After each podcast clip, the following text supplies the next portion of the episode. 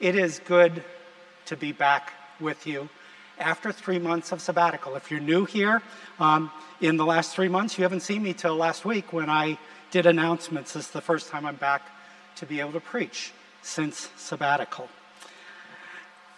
During sabbatical, I was able to disconnect from pastoral world kinds of things. I was able to rest and I was able to reflect on a lot of different things. I actually had lots and lots of unscripted conversations. Some people didn't even know I was a pastor. Um, others knew, but I wasn't in pastor kind of mode. And, um,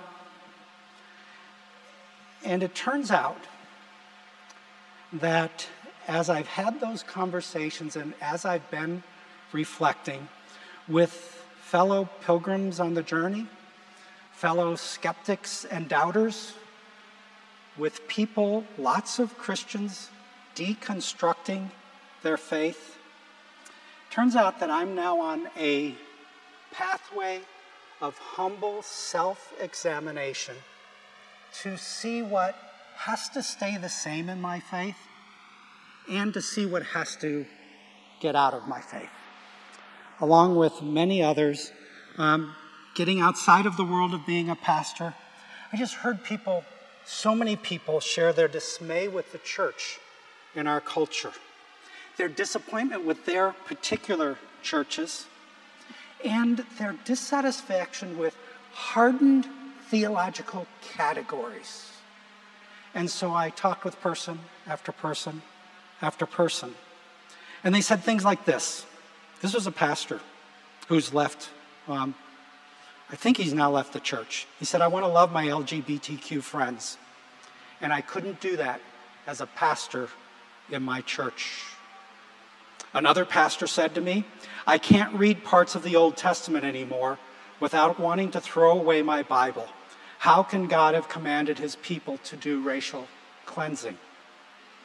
This was a lay leader in the church. It Hasn't been to church for about a year and a half. He said, I've seen too much fighting in the church over the last few years. I don't think I can go back. I know I am now part of the problem because I'm being judgmental, but I just can't find grace for others or for myself.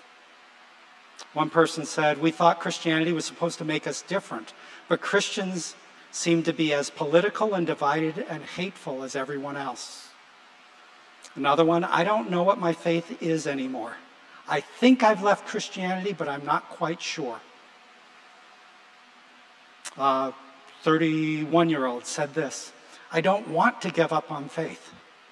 I wish I could find a community that was authentic, vulnerable, safe, and doing real good in the world. And this one, last one, one person said to me, I just don't trust church going Christians at this point in my life. So, the March 2022 um, cover story for the magazine Christianity Today, the cover story was You're Not Deconstructing. And the author of that cover story, she listed several reasons for why Christians may be kind of rethinking and reevaluating their faith at this time. And she defined deconstruction as the struggle to correct or deepen naive faith. And then that fountain of wisdom, Wikipedia, they actually had a pretty good definition of deconstruction. Wikipedia defined it as a phenomenon within American evangelicalism in which Christians rethink their faith and jettison previously held beliefs, sometimes to the point of no longer identifying as Christian. I was at a conference in Grand Rapids and I sat down in a dinner next to a business leader from Canada. And we talked a little bit, and he was so Canadian nice in the way he said it. But he said to me, he said, No offense intended, but how can you even identify as an evangelical Christian in America anymore? Cornerstone, this is not a, an insignificant phenomenon going on in the church right now. You may not be at that point, you may be at the front end of it, maybe it's not even on your radar, but this is an overwhelming phenomenon in the church right now. But it's not a new phenomenon. The 19th century Christian writer G.K. Chesterton wrote this. He said, Every generation loses the gospel, and every generation is charged with its rediscovery. So, during sabbatical, I've come, I came to a conclusion. I'm pretty convinced that deconstructing our Christian faith is an essential pathway of humility for nearly every one of us right now. Deconstructing our faith is an essential pathway of humility for nearly every Christian right now. And probably in your generation, maybe for every single one of you.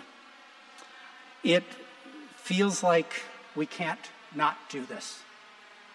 We need to, to take the risk.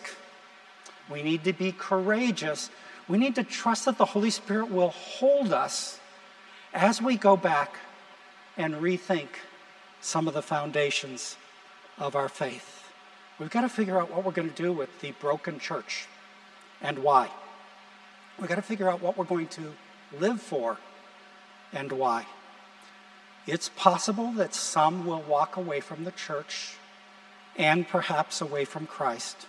But right now it feels more dangerous to ignore this and to then perpetuate a, a Christian faith and a, a church life, to perpetuate a Christian faith and a church life that really isn't good enough. It's not solid enough. It's not strong enough. It's not powerful enough. And if I'm really, really honest, I long for a, a greater faith and a better church. And you know what? I long for a better me.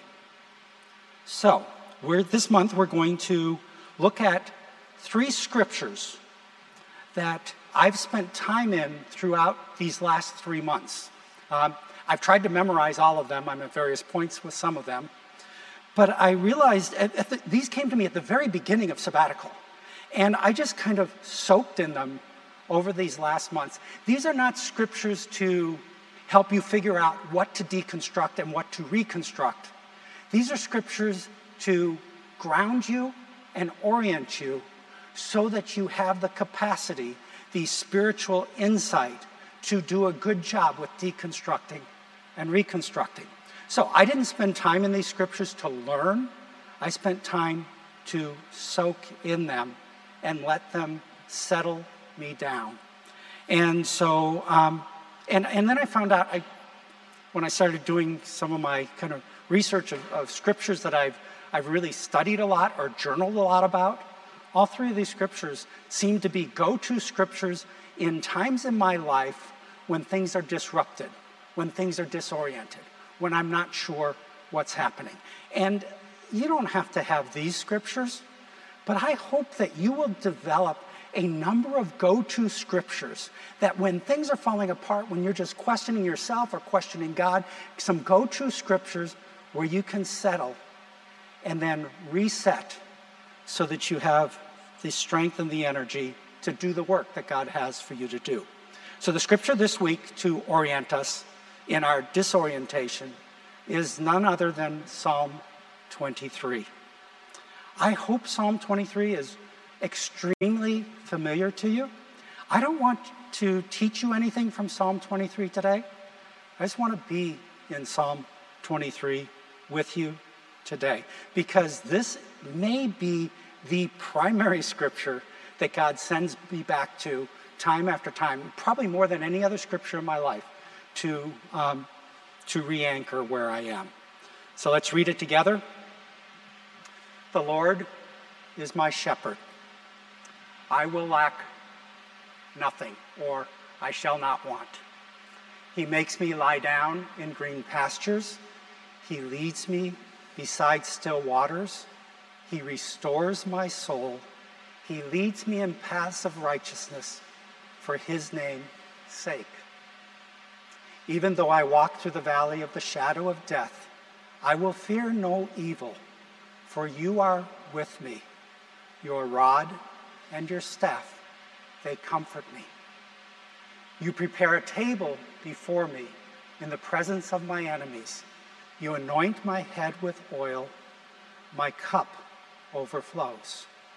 Surely goodness and mercy will follow me all the days of my life, and I will dwell in the house of the Lord forever.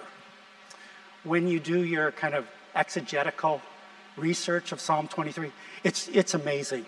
This has been a psalm that has shaped Christians for, for centuries. And commentators, it's almost like they're in this competition when they soak in it and just settle in it. They're like this competition to express its unique glory for us. One commentator says the world could spare many a large book better than to lose this little psalm. Another writes, This is the pearl of Psalms, whose soft and pure radiance delights every eye. Of this delightful song, it may be affirmed that its piety and its poetry are equal, its sweetness and its spirituality are unsurpassed. Oh, that we may enter into the spirit of this psalm as we read it, and then we shall experience the days of heaven on earth. A couple others depth and strength underlie the simplicity of this psalm. As a song of trust, this psalm has no peer. It is impossible to estimate its effect upon man through the centuries. Grief, sadness, and doubt have been driven away by this strong affirmation of faith. Peace, contentment, and trust have been the blessings upon those who have come to share the psalmist's sublime confidence. While the language is simple and the meaning is clear, no one has been able to exhaust the message of the poem or improve upon its quiet beauty. It's interesting that Psalm 23 is a favorite psalm in every church tradition. In Roman Catholicism, in Western Protestantism, in Eastern Orthodoxy. And it's even interesting how much this psalm is even appreciated and quoted by atheists and agnostics. This commentator said it expresses more vividly than any other portion of Scripture the individual's private experience of God's grace. Six verses. It's very, very, you should memorize it, okay? It should be in the top 10 list of scriptures that you memorize in your life so that it is ready, readily available to you whenever you need to draw near to God. It begins with these five words The Lord is my shepherd. The Lord is my shepherd. Those five words have always drawn me back to God. The Lord is my shepherd. I, I grew up in a devout Christian family. I memorized Psalm 23, probably had it memorized by the time I was 10 years old. And for, I'm 66 years old, I came to Christ when I was six, so something like 60 years, I have heard those five words and been drawn back to the presence of God. So each one of them is significant. The Lord the Lord. Among all the other lords and rulers and posers in the universe, in Psalm 23, we're talking about the Lord, the one God, the creator of the universe, the Lord who has no equal. The Lord, the Lord the word here is the word Yahweh, the name that God gave Moses, by which he would be known by his people. The great I am, the one who always is and always will be. The Lord, this is the one who is my shepherd. And the Lord is. That changes everything. The Lord is. There is a God who created everything that we know. The Lord is. He exists. Over the years, I've heard countless people have said to me, I don't have enough faith to believe in God. You know what? I usually say this to them things like, I don't have enough faith to not believe in a God. When I look at the birth of my granddaughter, when I get to know the unique glory of your hearts, when I look at the heavens and see the stars, when I look at the grandeur of nature, I don't have enough faith to not believe in God. It would take far more faith for me to believe that all this happened by chance, that Izzy is a, a, a chance mistake or something that sort of happened randomly. It would take more faith for me to not believe in God than to believe in the God who is. And once we settle on that, that God exists, that God is, it inescapably starts to shape our lives. Because if there is a God who truly exists, then my life is more than just me living for my goals and my, my existence and my ends. Now I have a duty, now I have a responsibility to live a good life that honors the one who created me. If there's no God, that doesn't matter. But if there is a God, then it changes the way that we live. And in times of deconstruction, remembering that God exists is foundational for me. When I'm in one of my skeptic spirals, and I do skeptic spirals because I'm, I'm an inherent doubter, okay? I'm not a man of faith, I am a man of doubt.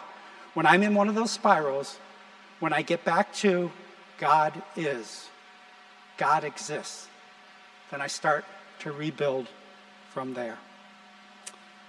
And then the Lord is my shepherd. Not only is there a God, a creator of the universe, who created all that is and created us in his image, but that God is personal. He is my shepherd. He is your shepherd. The God who created the universe knows you. He knit you together in your mother's womb. He sees you and he knows you. He is personal. And that makes you and every other human being on the face of the earth, no matter what political party they belong to, no matter what race, no matter their level of, of intellectual intelligence, Every human being is of inestimable worth because they are known by personally by the God who created them in his image. And then the last of the five words the Lord is my shepherd. Shepherd defines the way that our God knows us. He's not just personal, but he knows us in a dependable way as a good shepherd knows his sheep. The Lord, our, our shepherd, he is faithful, he is reliable, he is powerful, he is knowing and caring, he is a loving provider, guide, and protector in life. That's just the first five words of Psalm 23. The Lord is my shepherd. All the rest of the psalm emerges from that foundation. Everything else builds from there. And, and if there are five words to latch onto in times of disorientation and deconstruction and distress and struggles, if there are five words in the scripture, those are as good as any others that you will find. Then we go on to what that means. Because the Lord is my shepherd, I shall not want. Because the Lord is my shepherd, I will lack nothing. Said positively, because the Lord is our shepherd, we have everything that we need. We have everything that we need in every part of our lives, in every season of our lives, in every relationship in our lives, in times of blessing, in times of, of distress, in times of joy, in times of sorrow, in singleness, in marriage, in every stage and every part of our lives. When the Lord is our shepherd, we have everything that we need. Now, you know that we're not going to have everything that we want, right? I seldom have everything that I want.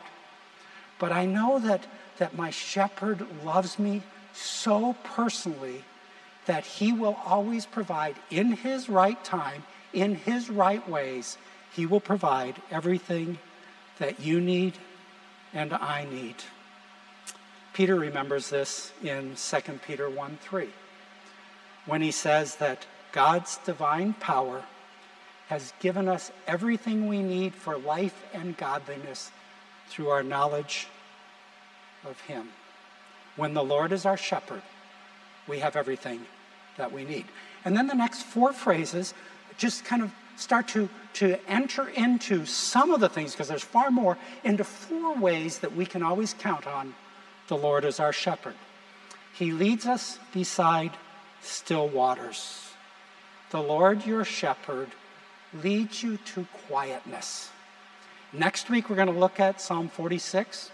And Psalm 46 is Be still and know that I am God. The Lord your shepherd wants to lead you to times of stillness, to calm your fears and your anxieties, to allow you to drink deeply of the waters of life. So the Lord your shepherd will continually call you to places of stillness. He makes me lie down in green pastures.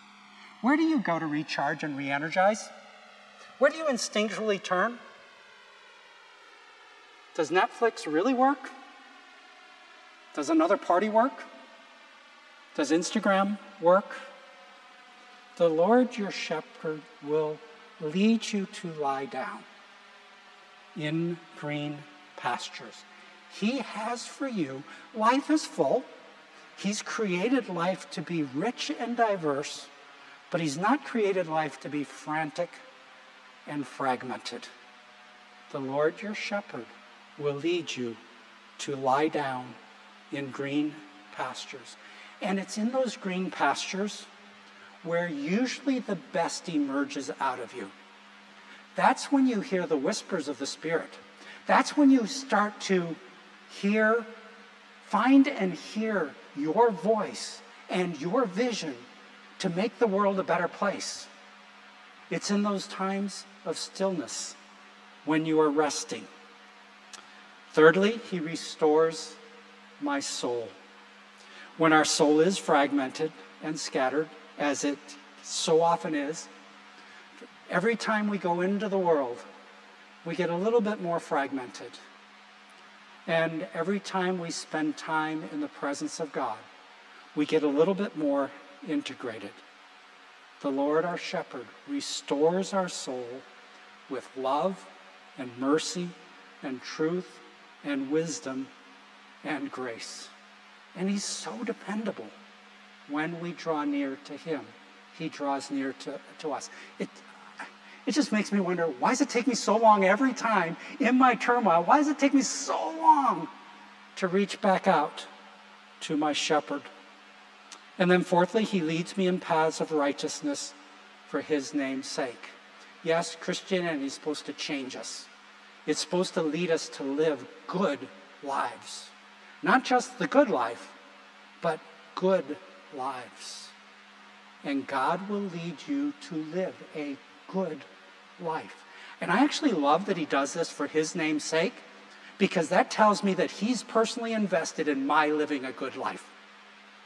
It is personal for Him that I will live a good life and do the transforming internal healing work that I need to do so that I can contribute to the common good, so that we can all find that voice for a vision that God's given us for human flourishing. Psalm 23, verse 4 Even though I walk through the valley of the shadow of death, I will fear no evil because you are with me. Your rod and your staff, they comfort me. So when our girls were little, you know, they, um, both our daughters were born in Panama. And um, then we uh, were born in Honduras, then we moved to Panama. And in Panama, there are these like violent thunderstorms and monsoon rains seasonally. I love the monsoon rains. I love thunderstorms. But if you're a little girl in bed at night and there's a violent crack of, of thunder, it's natural for you to wake up, eyes bright, and to get really, really scared. And they slept in the same bedroom. So if one of them let out a bit of a scream, the other one would let out a scream, and they would run across the hallway and dive into Marla's and my bed right in between us. And mom and dad would put their arms around them and hold them. And their heartbeats would get slower, and their breathing would get slower, and they'd close their eyes and fall asleep.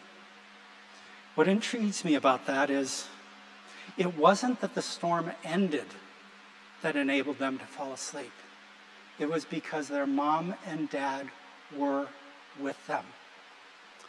If you are not now in a storm, if you're not right at this particular moment walking through a valley of fear, a valley of the shadow of death, at some point you will.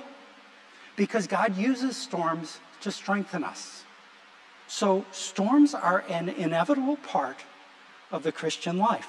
There will be valleys of the shadow of death. Our son Daniel actually, um, this dismays his mother.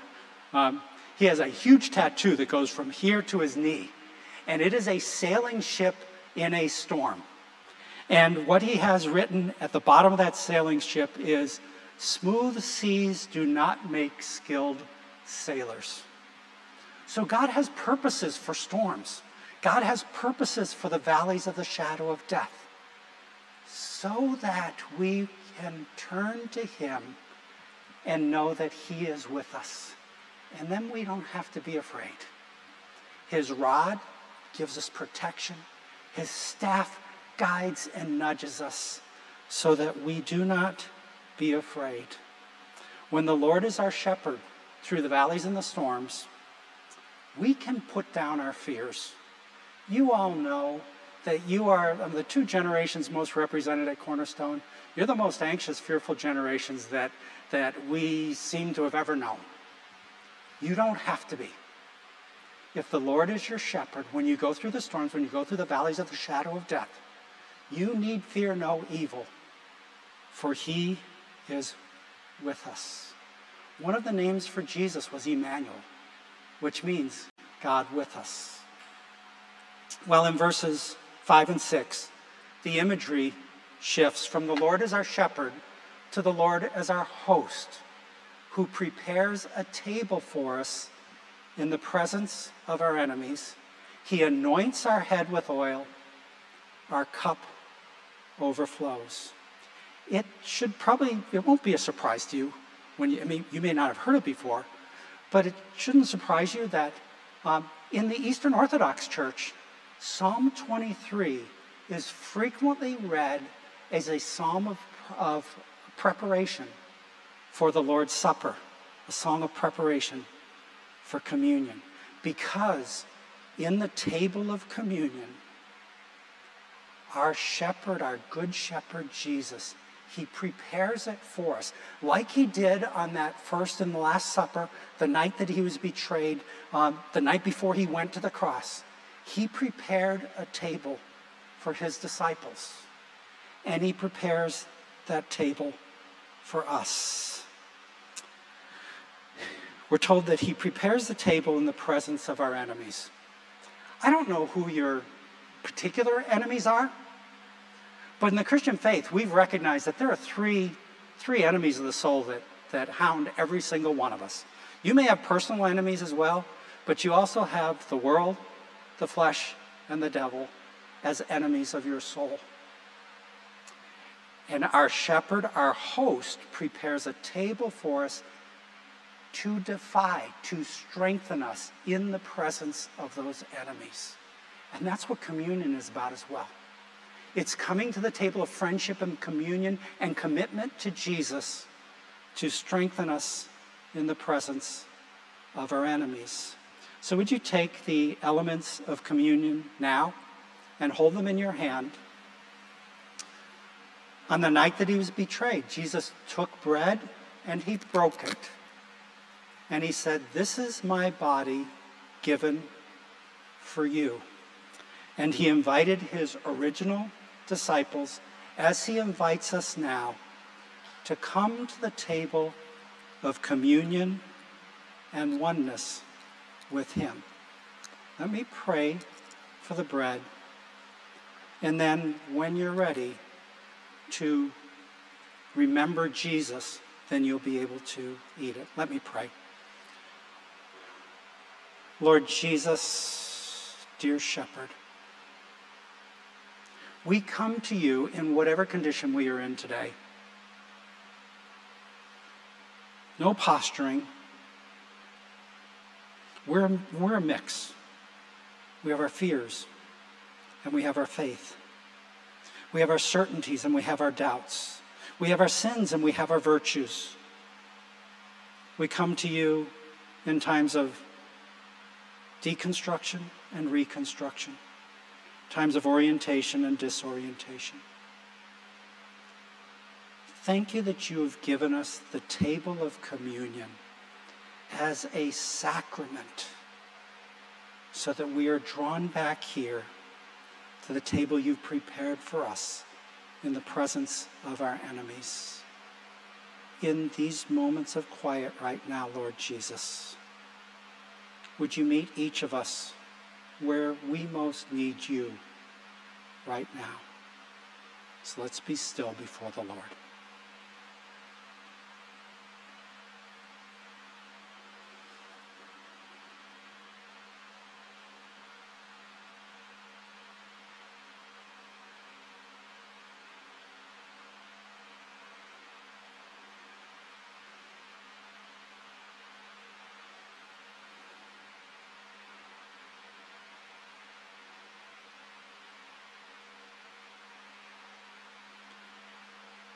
Now, when you are ready,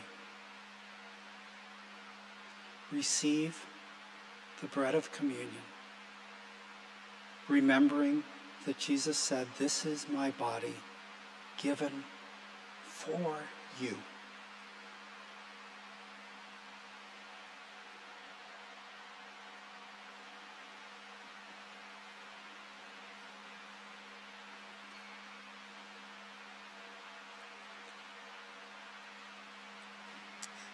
Amen.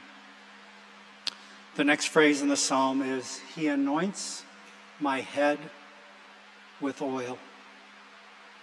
He anoints my head with oil. And so we're going to pause here as well. Where do you long for or need the anointing, grace, and goodness and gentleness and power and purpose of God right now in your life. Where do you need that? Go ahead and close your eyes again. And I'm going to give you a moment to just think of where you need and long for the anointing of God.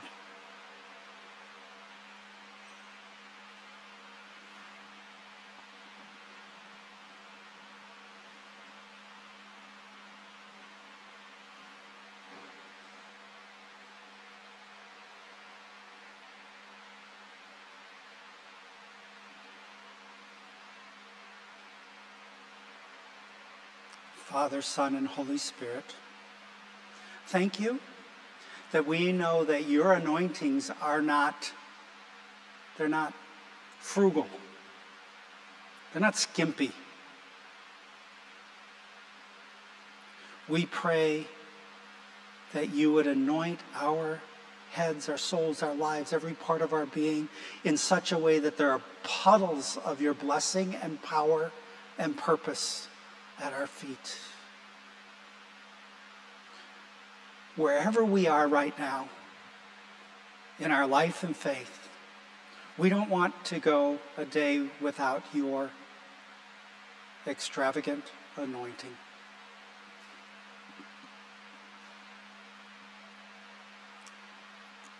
And it strikes me, Father, that perhaps you know better where we need anointing than we do. So we lift our desires to you. And then we receive whatever it is that you have for me. In Jesus' name, amen. And then we come in the psalm to the next phrase My cup overflows.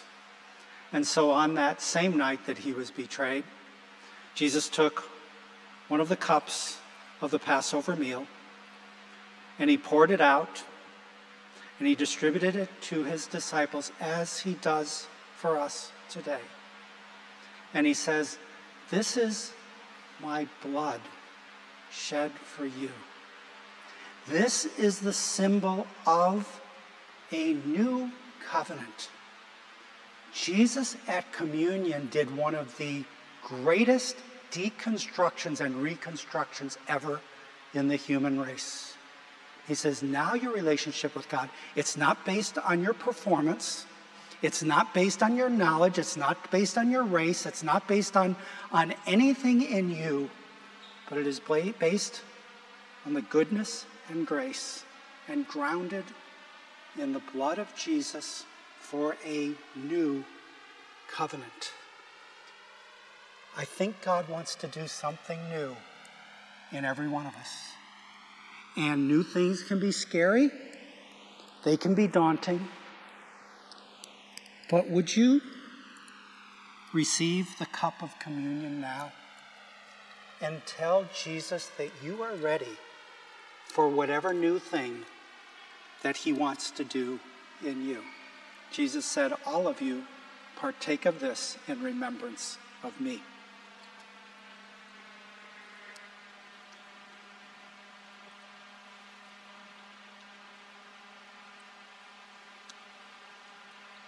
Amen.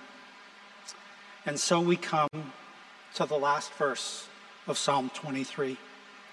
Surely goodness and mercy will follow me all the days of my life, and I will dwell in the house of the Lord forever.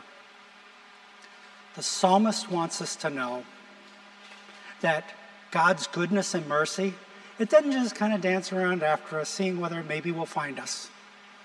Surely, surely, surely, surely, God's goodness and mercy will follow us all the days of our lives. And if we miss the first word, that surely God's goodness and mercy will follow us, then, then you need to know what that word follow, where that comes from.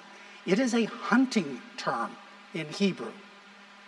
It is a term for when the hunter tracks down relentlessly his prey and pounces upon it. God's goodness and mercy is pursuing you like a hunter, tracking you down relentlessly so that he can pounce on you and pour out goodness into you that then flows through you, and mercy into you that then touches the lives of everybody around you. Surely goodness and mercy will follow you all the days of your life. And I will dwell in the house of the Lord forever. There is never going to be a moment when Jesus will leave or forsake you. You might not be aware of his presence. You might be, be you might be just just confused or trapped in sin, but there will never be a time when Jesus will leave or forsake you. He has promised us that. Absolutely. All right, let's back away just as we close. Do you see how important it is? What is the shepherd? What guides your life? Who your shepherd is, what your shepherd is, matters because there are a lot of false shepherds in the world. There are a lot of false guides. There are a lot of false strategies. There are a lot of false philosophies. There are false doctrines. And they will not add to your life, they will erode your life.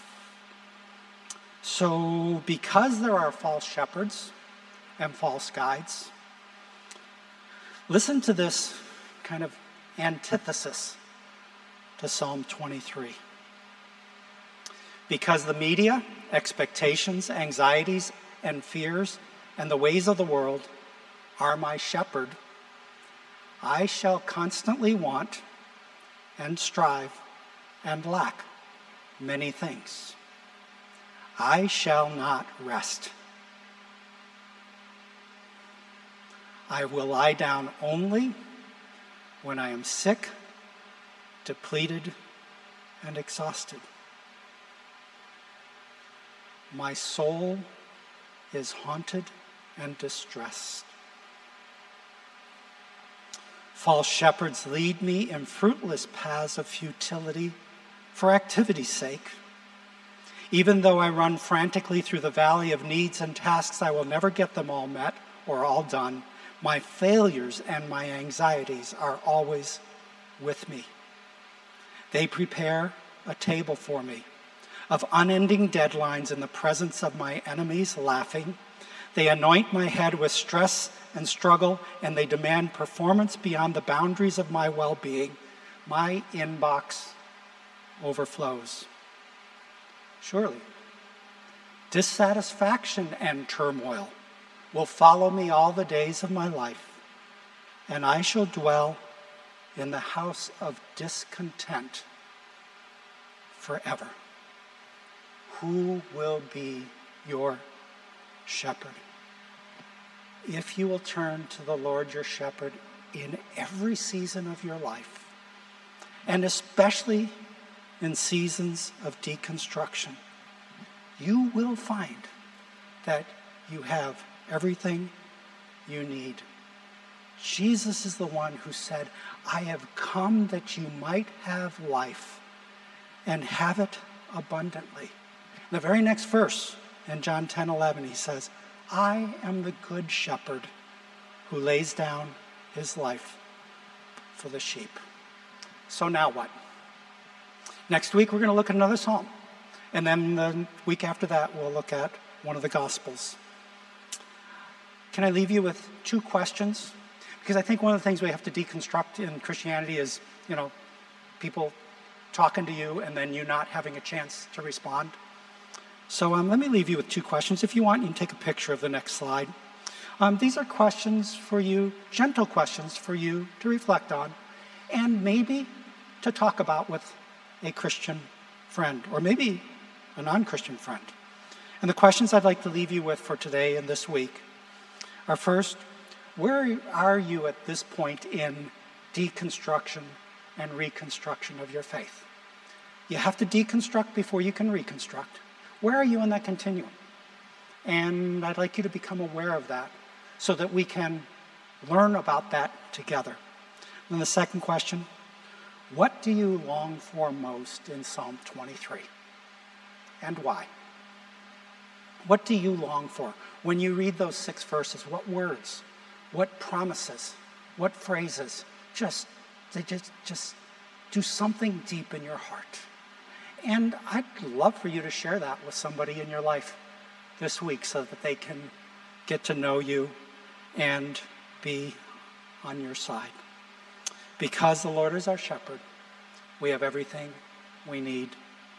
And as an echo of a song that we just sang, Thomas à Kempis famously said this He who has Christ is rich and has enough. Amen.